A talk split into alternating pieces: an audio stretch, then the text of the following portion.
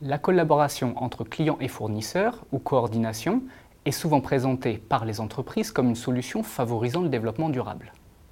Une prise de décision en commun permettrait une rationalisation des efforts et une meilleure utilisation des ressources. Mais la collaboration entre clients et fournisseurs est-elle systématiquement favorable aux objectifs de développement durable? Y a-t-il des conditions particulières à respecter pour s'en assurer? Pour répondre à ces questions, nous comparons les impacts liés au transport et au stockage des marchandises pour deux modèles de gestion des stocks clients-fournisseurs. Un modèle décentralisé et un modèle où les décisions sont prises en commun. Deux critères nous intéressent alors, les coûts dans les deux cas, et qu'en est-il des émissions de gaz à effet de serre? Nous avons donc créé des théorèmes mathématiques pour comparer le cas décentralisé et le cas avec coordination. Y a-t-il une corrélation entre coordination et réduction des émissions de gaz à effet de serre? Nos analyses démontrent que la plupart du temps, la coordination permet bien de réduire les émissions de gaz à effet de serre et de minimiser les coûts de transport et de stockage.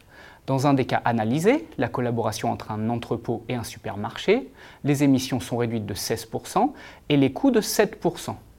Mais est-ce toujours le cas? Malheureusement non.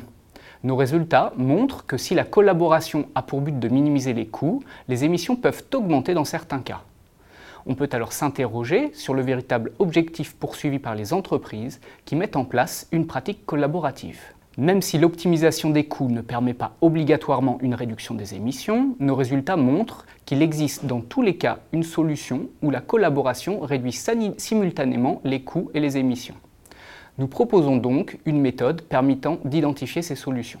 Notre modèle de gestion de stock client-fournisseur intègre des contraintes liées aux capacités de transport à la fois en amont pour livrer le, fournisseur et en aval pour livrer le client.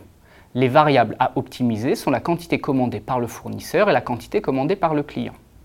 Nos résultats théoriques démontrent que la quantité commandée par le fournisseur n'est pas nécessairement un multiple de la quantité commandée par le client. Nous proposons donc une formule permettant le calcul du stock moyen chez le fournisseur en fonction des quantités commandées.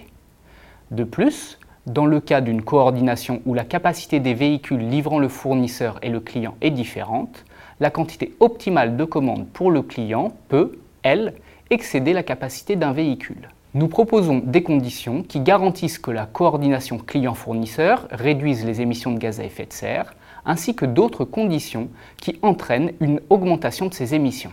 Nous proposons un algorithme permettant d'identifier l'ensemble des solutions de compromis efficaces à l'aide de l'optimisation multi-objectif. Nos travaux permettent de dégager trois grandes implications managériales. Premièrement, quand la coordination réduit à la fois les coûts et les émissions, nous proposons que cette réduction est essentiellement liée à l'augmentation de la quantité de commandes du client. Celle-ci permet d'augmenter le taux de chargement des véhicules et d'avoir une meilleure utilisation des capacités de transport. Par exemple, la plateforme Alice estime que ce taux de chargement n'est en moyenne que de 43% en Europe.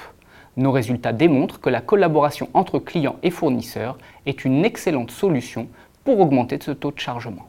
Deuxièmement, même si dans certains cas particuliers la coordination entraîne une augmentation des émissions, il existe toujours une solution permettant la réduction simultanée des coûts et des émissions. C'est l'optimisation multi-objectif qui révèle l'existence de ces solutions aux entreprises et permet d'en dresser une liste exhaustive. Enfin, quand le client et le fournisseur sont approvisionnés à l'aide de véhicules de même capacité, la solution réduisant au maximum les émissions consiste à commander par véhicule complet pour le client. Le fournisseur, lui, doit utiliser son entrepôt en cross-docking, c'est-à-dire s'en servir comme d'une plateforme et non comme d'un lieu de stockage. Néanmoins, dans le cas où la distance entre le client et le fournisseur est très faible, de l'ordre de 20 km dans notre exemple, les émissions liées au transport sont faibles par rapport à celles liées au stockage. Il est alors souhaitable de commander plus souvent de plus faibles quantités pour réduire les stocks. En conclusion, nos travaux permettent aux entreprises de se questionner sur l'objectif réellement suivi lors de la mise en place d'une pratique collaborative et de monter en compétence sur le sujet.